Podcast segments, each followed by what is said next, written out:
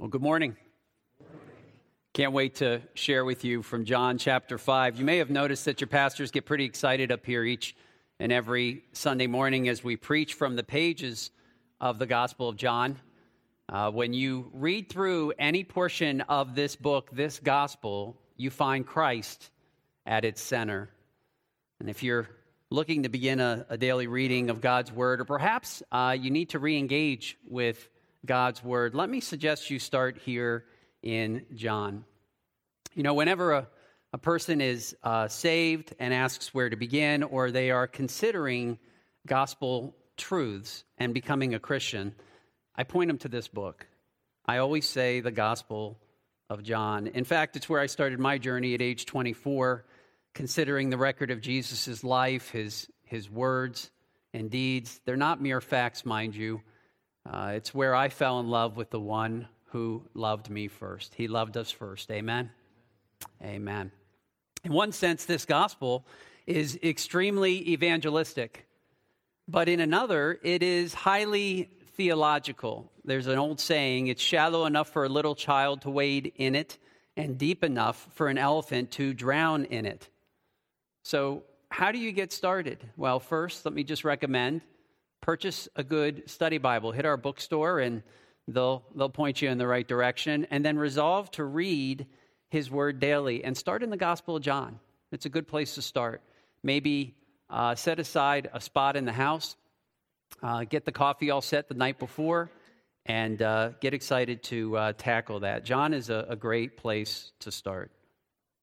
Already we've uh, read of Jesus' earthly encounters with John the Baptist, uh, Nicodemus, the Samaritan woman, the royal whose a royal official whose son was excuse me whose son was ill.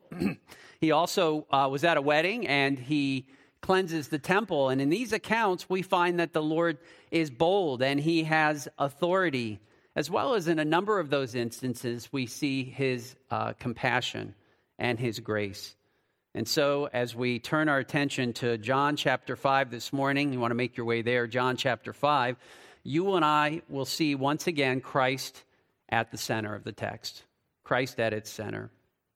John chapter five begins with a, a memorable healing of a man who has been sitting thirty-eight years, thirty-eight years by the pool of Bethesda.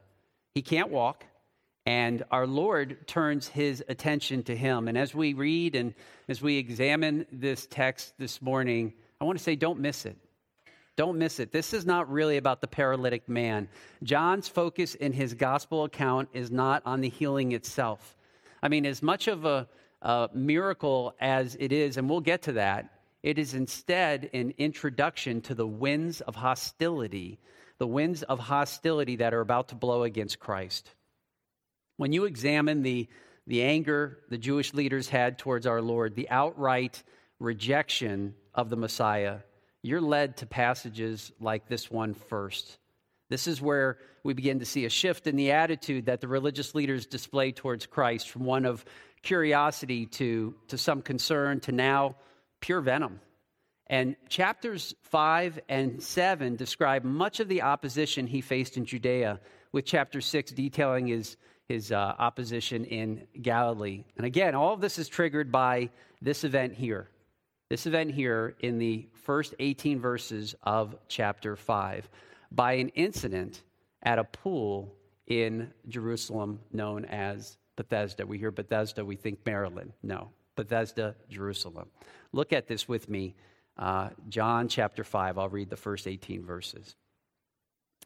After these things, there was a feast of the Jews, and Jesus went up to Jerusalem. Now, there is in Jerusalem by the sheep gate a pool, which is called in Hebrew Bethesda, having five porticos. In these lay a multitude of those who were sick, blind, lame, and withered, waiting for the moving of the waters. For an angel of the Lord went down at certain seasons into the pool and stirred up the water. Whoever then first, after the stirring up of the water, stepped in was made well from whatever disease with which he was afflicted. A man was there who had been ill for thirty-eight years. When Jesus saw him lying there and knew that he had already been a long time in that condition, he said to him, do you wish to get well? The sick man answered him, Sir, I have no man to put me into the pool when the water is stirred up, but while I am coming, another steps down before me. Jesus said to him, Get up, pick up your pallet, and walk. Immediately, the man became well and picked up his pallet and began to walk. Now it was the Sabbath on that day. So the Jews were saying to the man who was cured, It is the Sabbath, and it's not permissible for you to carry your pallet. But he answered them, He who made me well was the one who asked, who said to me, Pick up your pallet and walk. They asked him, Who is the man who said to you, Pick up your pallet and walk? But the man who was healed did not know who it was, for Jesus had slipped away while there was a crowd in that place. Afterward, Jesus found him in the temple and said to him, Behold, you have become well. Do not sin anymore, so that nothing worse happens to you. Verse fifteen here, the man went away and told the Jews that it was Jesus who had made him well. For this reason, the Jews were persecuting Jesus, because he was doing these things on the Sabbath. But he answered them, My Father is working until now, and I myself am working. For this reason, therefore, the Jews were seeking all the more to kill him, because he not only was breaking the Sabbath, but also was calling God his own Father, making himself equal with God. Equal with God. These eighteen verses can be broken down into a few sections, as you see in your uh, bulletins this morning. We'll walk through five sections that summarize a major point, an idea that sort of surfaces as you uh, reread the section. So five sections, and you'll see that four of them are concerning Jesus, and you see that one of them, number three, has to do with the man who is healed.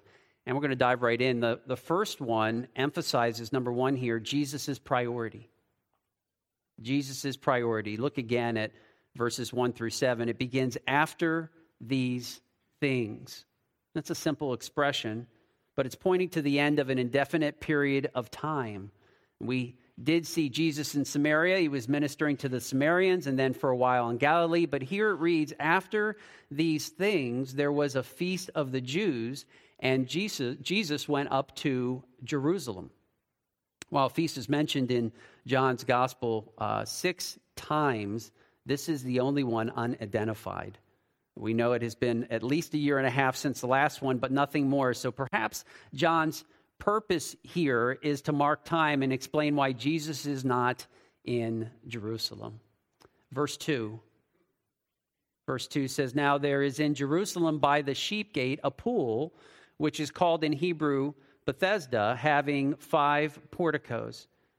In these lay a multitude of those who were sick, blind, lame, and withered, waiting for the moving of the waters. For an angel of the Lord went down at certain seasons into the pool and stirred up the water. Whoever then first, whoever then first after the stirring up of the water, stepped in was made well from whatever disease with which he was afflicted.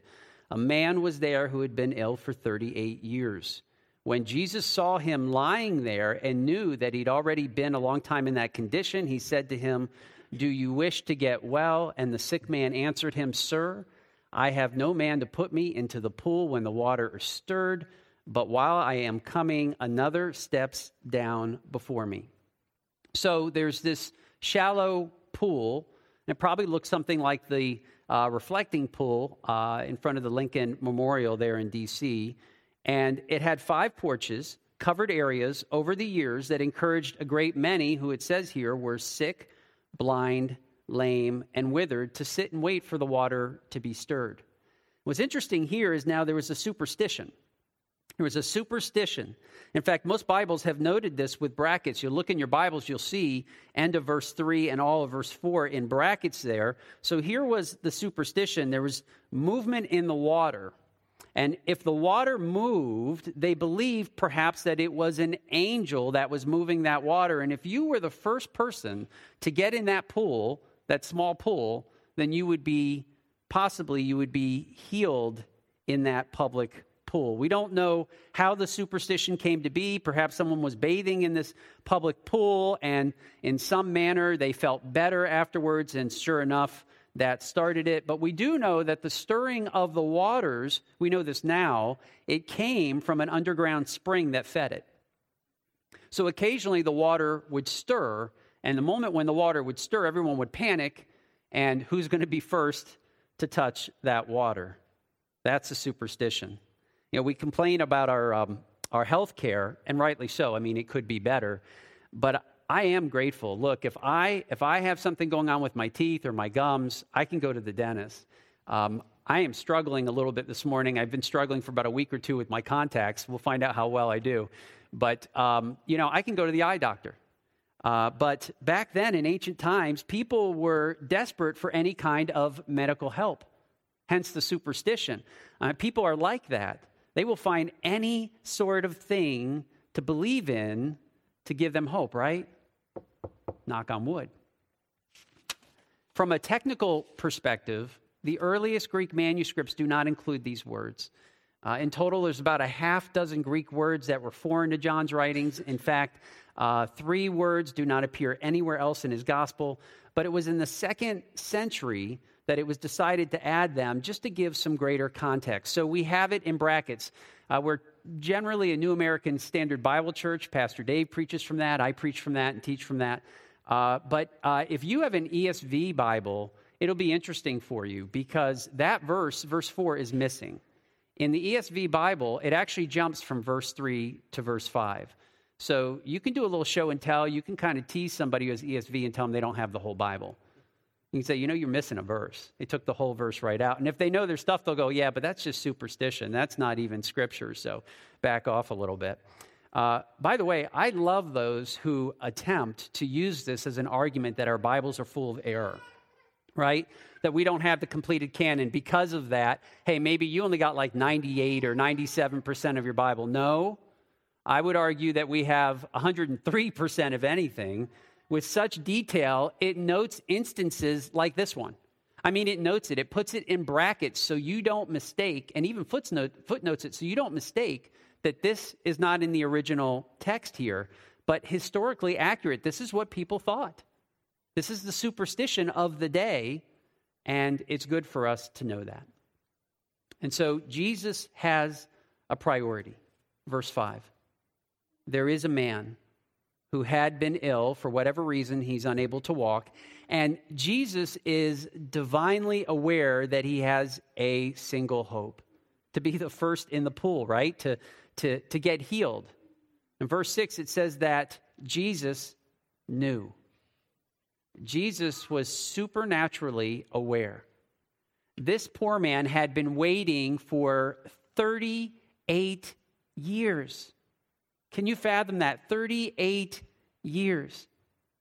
I mean, just to put that in perspective, we're in twenty twenty-three. That would be like he was waiting since nineteen eighty-five. nineteen eighty-five, that's parachute pants. That's Live Aid, We Are the World. Do you remember some of you? Some of you have no clue. But thirty-eight years. And we can conclude here because of the verses that follow that Jesus, based on his his own sovereign will, he chooses to single this man out at this time to be healed. And furthermore, we, we can see here that the question Jesus asks him is a rhetorical one, yes? Do you wish to get well? That's what Jesus asked him here, right? Do you wish to get well? He wants the man to articulate what he is placing his hope in. So he says in verse seven, "Sir, I have no man to put me into the pool when the water stirred up. But while I am coming, another steps down before me." Sir. He obviously doesn't know that this is Jesus. He's looking at this guy like just a passerby, some pedestrian. And you could tell he's frustrated, can't you? I mean, I've got no one. I've got no family member. I've got no friends to help me to get in this water. I mean, he is disabled to the point of utter despair. D A Carson once described this this way. I think this is excellent. What we have here are the crotchety grumblings of an old and not very perceptive man who thinks he is answering a stupid question. He thinks he's answering a stupid question. Have you ever thought that? You ever experienced that? I was sixteen, maybe seventeen years old, getting ready for high school one morning on Long Island, and my mom comes walking in, walks in, and says, "What do I do? I have super glue on my tongue." And I looked and went, "What?" That same kind of look, like you're asking, "What?" I have super glue on my tongue. She was opening a super glue container. You ever done this? You know, it's really tight, and you go, "I'll just do one of these," and it squirted on her tongue. Now, I want to tell you she's okay. She's here today. She's in the auditorium. She knew I was going to tell this. I asked her permission. But that's that's not the bad part of the story. What's worse is I was the typical sixteen, seventeen-year-old, and I looked at her and I said, "Do I look okay?" That's a true teenager, isn't it? But when she came in with that, I'm looking going, "What? What are you saying?" In much the same way, do you wish to get well? Are you kidding me? I, I'm just waiting. I'm I'm hoping that that someday someone will lift me into those waters when they move. He's in some ways going, "What? What is this? Is this a stupid question?" But in all seriousness, Jesus is going to the one in real need. The one in real need. That is his priority. The one who has no control over the situation. He can't even participate in the superstition in his own strength. And Jesus calls him out. So first we see here Jesus' priority, that of this man. And second here, number two, Jesus' power. Jesus' healing power. Verse eight, Jesus said to him, "Get up, pick up your pallet, and walk." Immediately the man became well and picked up his pallet and began to walk. Wow. In some way, we could think this was the end, right? The, the credits could start rolling here. The Son of God in this text, who demonstrates compassion through his healing power, he performs a miracle. A miracle. What is a miracle? A miracle is an act of God that overthrows the laws of nature. It overthrows the laws of nature. It's supernatural. When Jesus healed this man, it was done completely. It was overthrowing the, the laws of nature. This man was disabled from walking for at least thirty-eight years. His legs likely had no muscle, yet there are no cortisone shots that are needed. Jesus didn't say, "Hey, I just want to tell you, be sure to get that looked at. And, you know, beginning now and maybe in a few weeks and, and definitely for a period of months here, you're probably going to need some physical therapy." You know, the nerve connections, they're, they're, they're not there. But if you work with this over time, I, I think you could really get around a bit. And in a year or so, maybe you'll be able to do short distances with a cane. Hey, this is a miracle, categorized as a sign and wonder. God used these miracles as signs and wonders.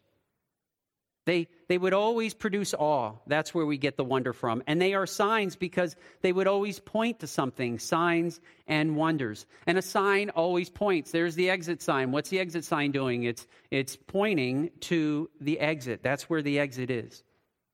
And when Jesus performs this miracle in the power of the Spirit, he is pointing to something, actually to someone, right? Someone. This is the Son of God, Jesus the Messiah. You can't do it. Wonder at it and see where the sign points to. Signs and wonders. Now, there are false teachers today who proclaim they have the, the gift of Uh, miracles. They can produce signs and wonders. Again, this is why we call them false teachers. They're not able to break the laws of nature. And I prefer Conrad Mbewe. I don't know if you're familiar with Conrad Mbewe. He's a pastor in South Africa. His response, he said to them, "Look, if you can perform healing mir- miracles, then stop talking and start walking." And what I mean by that is go into the children cancer wards and clear them out.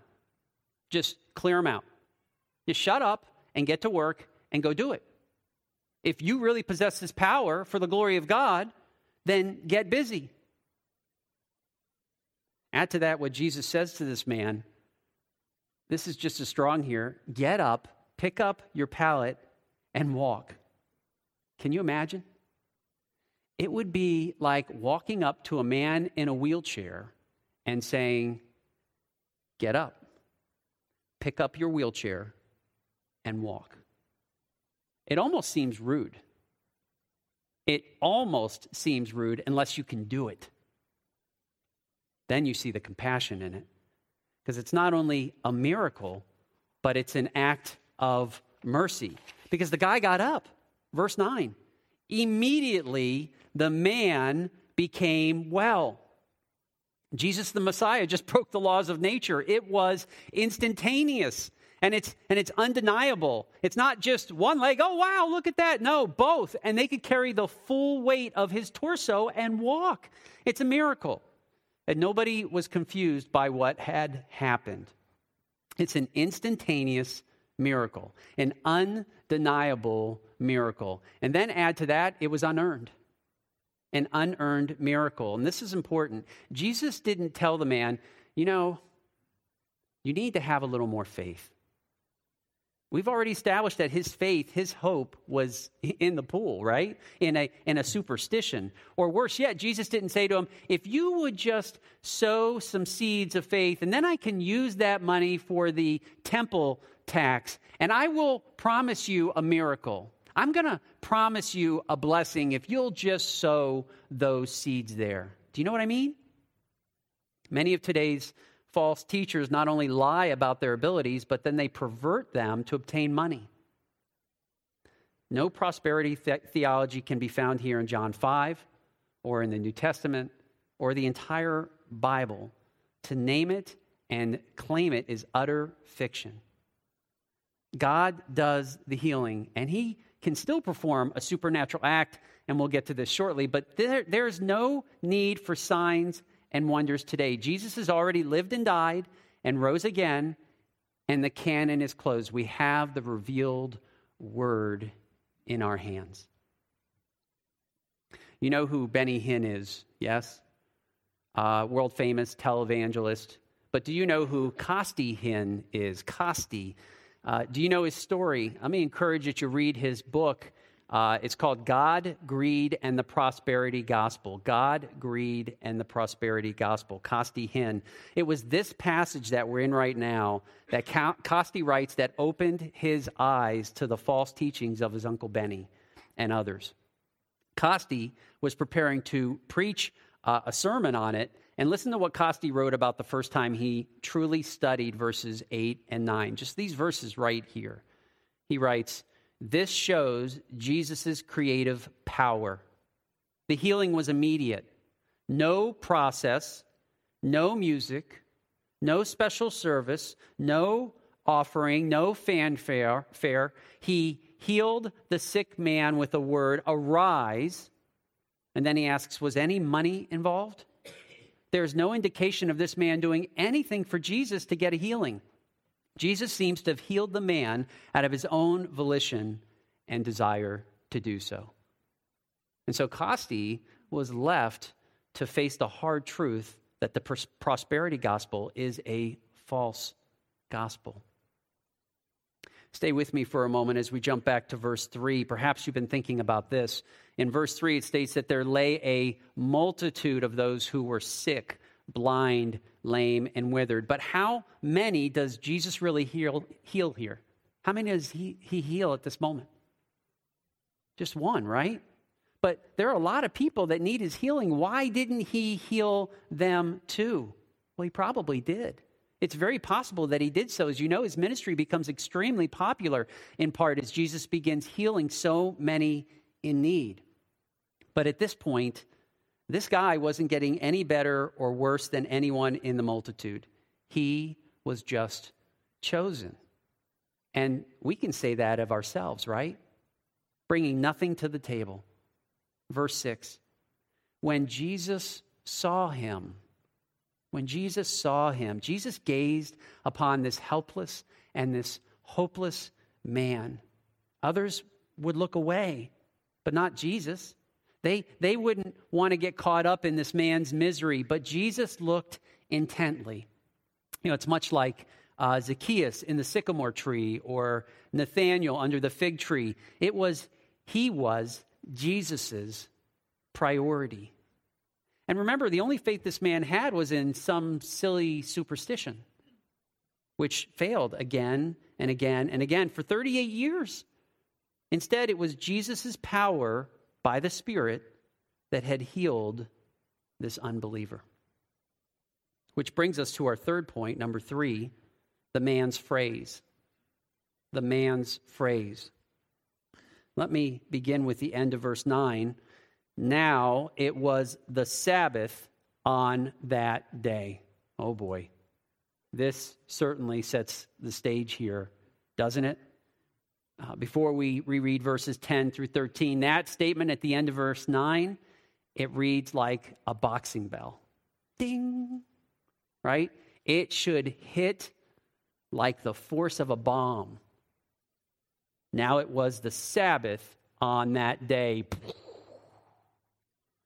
To carry that bed, really just uh, a, a bed of straw. That's all that really was, a straw mat. On his shoulder, as instructed by Jesus on the Sabbath, was strictly forbidden by the rabbis. And Jesus took every opportunity to convince them of this error.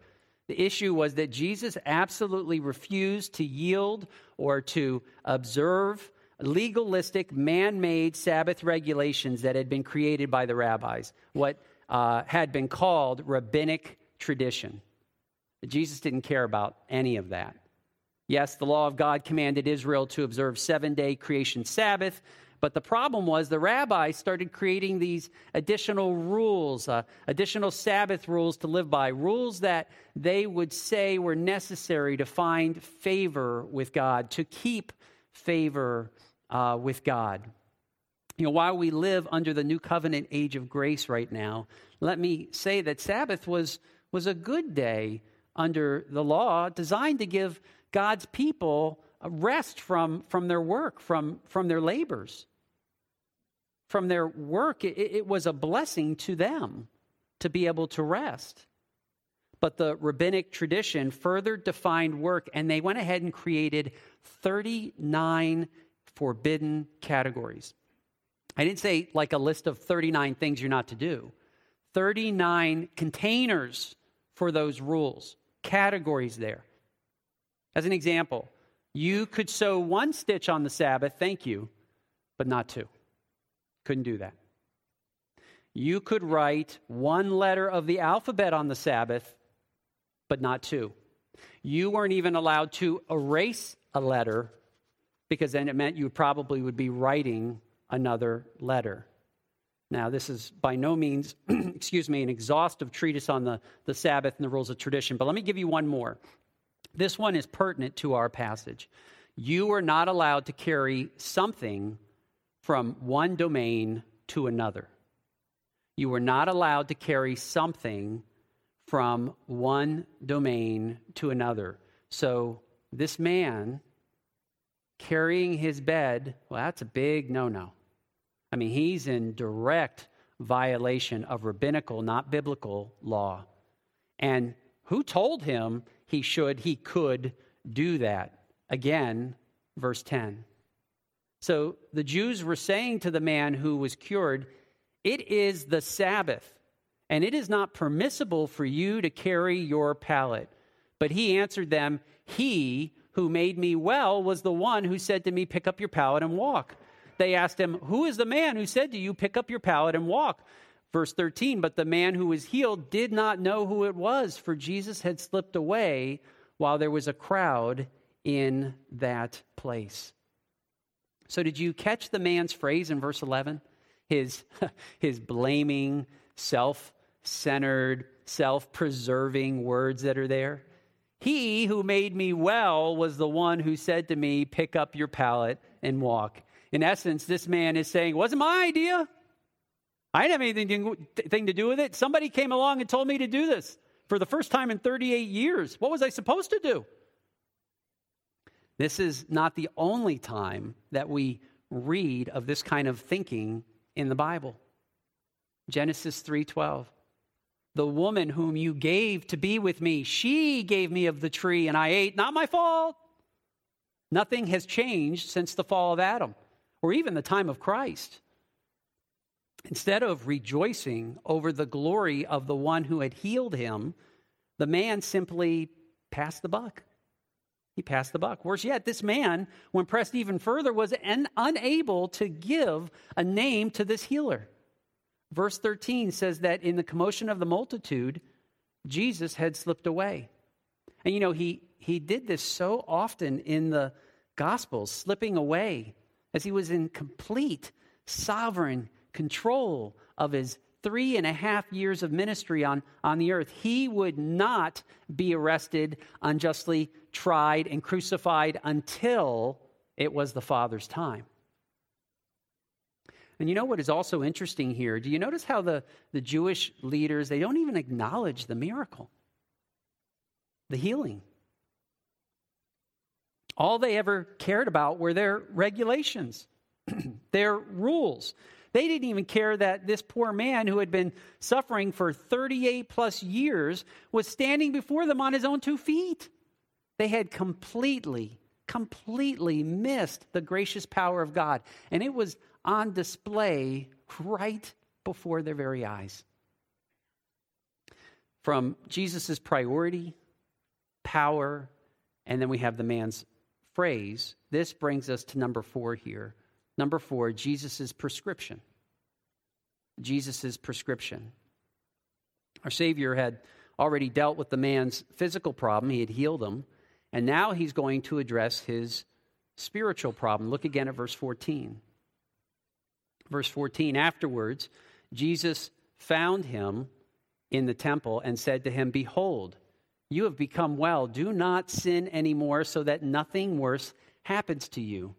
Verse fifteen, the man went away and told the Jews that it was Jesus who had made him well. Now, because of the, the festival that's mentioned earlier in this text, the proximity of the pool uh, as well, Jesus is in the temple area, as are like thousands of people.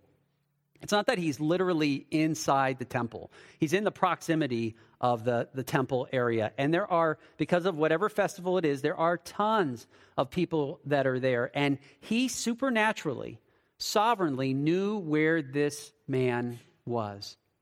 And he finds him. And he prescribes, he specifies, he qualifies an important spiritual truth. A spiritual truth that should prompt an everlasting heart change. I mean, listen to the urgent nature, the importance of what he says here. Jesus says, do not sin anymore. What sin is Jesus referring to here? The grammar here, it, it does indicate that for this particular man, some sin was at the cause of his physical infirmity. I mean, we know nothing more and, and need to know nothing more other than that it was his great sin against God that led to his great suffering all these years. And these two phrases, do not sin anymore so that nothing worse happens to you, they're not mutually exclusive. They cannot be interpreted in any other way than to tie them together here. Do not sin anymore so that nothing worse happens to you, worse than the thirty-eight years of physical suffering you've endured. Sin and suffering, sin and suffering. This should put the fear of God into us at times. Scripture does teach that there are times that sin leads to suffering. Not exhaustive here either, but Exodus five, Deuteronomy twenty-eight, Leviticus twenty-six, First Kings thirteen and fourteen, Second Kings one and thirteen, Second Chronicles sixteen. In the New Testament, you got First Corinthians eleven. It goes on and on and on. And the life of David comes to mind in Psalm thirty-two. Excuse me, David, in his horrific sin with Bathsheba, he states that until he truly repented, And until God had really forgiven him, that he suffered for that physically. That he dealt with physical issues all through that. But let's be careful here too, because Scripture also makes it clear that not all physical suffering is the direct result of intentional sin. Not all physical suffering is the direct result of sin. I mean, it's obvious. We we live in a fallen world with fallen flesh. My body, your body, doesn't always work the way it should. But even in the midst of those difficulties, we are instructed to give God the glory, to remain faithful, even when we don't receive the, the healing that we want, that we desire. Jump to chapter nine for a moment. Just for a moment here, John chapter nine. In John nine, we're going to see in a future sermon in this gospel that there's another man that Jesus heals in John chapter nine, who was blind from birth. And look at the question that the disciples ask of Jesus in verse two. Who sinned? That's what we want to know. Who sinned, this man or his parents? And Jesus answers, it was neither. Nobody sinned. He didn't sin, and his parents didn't sin that would cause this suffering. But back in John five, it was true for this man. Excuse me. His sin had resulted in his suffering. And Jesus' prescription applies for all of us. Mankind's sin, not just this man's sin, your sin, my sin, if left to itself, not covered by uh, God's grace and, and God's forgiveness through repentance and trust in Christ, any sin will cause an even greater suffering. That's an eternal suffering. James two ten says, for whoever, whosoever keeps the, the whole law, and yet stumbles in one point, has become guilty of all. You could live pretty close to a perfect life, but just one sin, and we're guilty of the entire law. Sin affects our spiritual health for sure. It creates a broken relationship with God. This is why repentance is required. It isolates the person from the family of God. Sin pulls us away from a life well lived. It puts that person in the crosshairs of the enemy of God. I mean, Satan's on the ready. He's prowling about. And in this chapter, this situation, this man is forewarned about the suffering that will follow his sin. Jesus is saying, your sin caused your suffering. Continue in rebellion, and man, it's going to get worse. It's going to get much worse than, than thirty-eight years of physical suffering. That's because rebellion redefines us. Rebellion redefines us. It, it can determine our identity. Are, are we in Christ or a child of God or, or of the devil? A child of God or of the devil? It determines our, our priority. Do we live for self? Do we live for self or the Savior? Self or the Savior? And it can very well determine our eternity. Our eternity. Look, if you have not placed your faith in Christ alone for the forgiveness of your sins, there's something awaiting you that Jesus warns here to this man. Just look at verse twenty-nine in this chapter. Verse twenty-nine. It speaks of a resurrection of judgment, a body that will be resurrected, suited for suffering and punishment. How will you respond? Are you putting your hope in some sort of Bethesda pool? How long will you continue to do so? Has it been thirty-eight years? How long? This man, we can conclude by verse fifteen, responded poorly. After having received the doctor's prescription here, being Jesus, with a sense of urgency, It says the man went away and told, literally reported to the Jews, that it was Jesus who had made him well. And this is sad news. Don't misinterpret this. This man picked sides. He chose the wrong team. This is not a man seeking to give praise to Jesus and glory to God for what he had done. This is not him saying, oh, it's Jesus. It's Jesus who healed me. That's not what he's saying. He's saying it's Jesus. It's Jesus who did this. The man just wanted to get right with the authorities. In the face of the compassion of Christ and a miracle to boot, he had no belief. He had replaced Jesus' power with his own religion of superstition, failing to follow Jesus' prescription to, to repent and believe and receive the ultimate rescue from his sin and suffering. Let me just add, in case this narrative is not going the way you would expect it to, we shouldn't be surprised. This shouldn't surprise us, as we see this happen all the time. All the time. In ministry, inside the local church, people are, they're ministered to in, in, in a variety of ways. Galatians five says, through love, we are to serve one another. And so the people here of Grace Life, and I believe we would all attest to this, are loved by the family of God, carried by the family of God, even pursued by the family of God whenever we veer off path a bit. But sometimes in ministry and in life, they turn from any call to rec- reconciliation, any call to, to uh, repentance and reconciliation. Instead, like this man's disloyalty to Christ, they turn on you. Galatians calls it biting, Galatians five, biting back. Which begs the question, did they value what they had graciously received in love in Christ's name? Did they value it?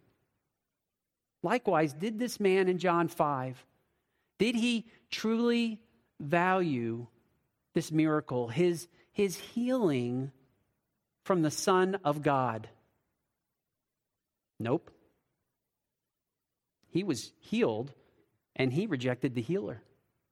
Jesus was warm-hearted and he was cold-blooded. Jesus was compassionate, but he was cruel. I mean, this man went with those whose prescriptions for behavior were legalistically tied to the Sabbath. Sinners don't naturally tolerate the confrontation of their sin. And this text gives evidence to that. Let me just be honest here. If it weren't for the religious leaders in this chapter and what starts to play out for really the first time in the Gospel of John, I might have simply titled this message Ingratitude. Ingratitude. Do not sin anymore, so that nothing worse happens to you. You need to go, Jesus is saying, you need to go a different way than what has marked your life. This prescription applies to each and every one of us. It is a call to live in the fear of the Lord. Reject him, and something worse will certainly happen to you than what you've experienced in this life. That's the warning that's here. Number one, Jesus' priority of this man. Number two, Jesus' healing power. Number three, the man's phrase. I mean, he he is the one. He's the one who told me to do this. Number four, Jesus' gospel prescription. And lastly, number five, Jesus is persecuted. Quite obvious right here. He is persecuted. All of this is the beginning of what leads us to Resurrection Sunday, to our Easter, isn't it? The beginning of the Jewish leaders' opposition towards Jesus, the beginning of their uh, hatred for him. Verse sixteen, for this reason, his rejection of Jewish legalism, the Jews were persecuting Jesus because he was doing these things on the Sabbath. They kept the ceremonies and the Sabbath. They believed they had achieved some kind of status by their devotion to, to tradition. And they took the report from the healed man, and as if it were some for, sort of a fixed policy of action, they turned their focus, they turned their attention to Jesus. And they do so with hatred, with hostility. They're now looking at him. And you know our Lord. He is direct. He is blunt at times. But Jesus answered them. Look at verse seventeen.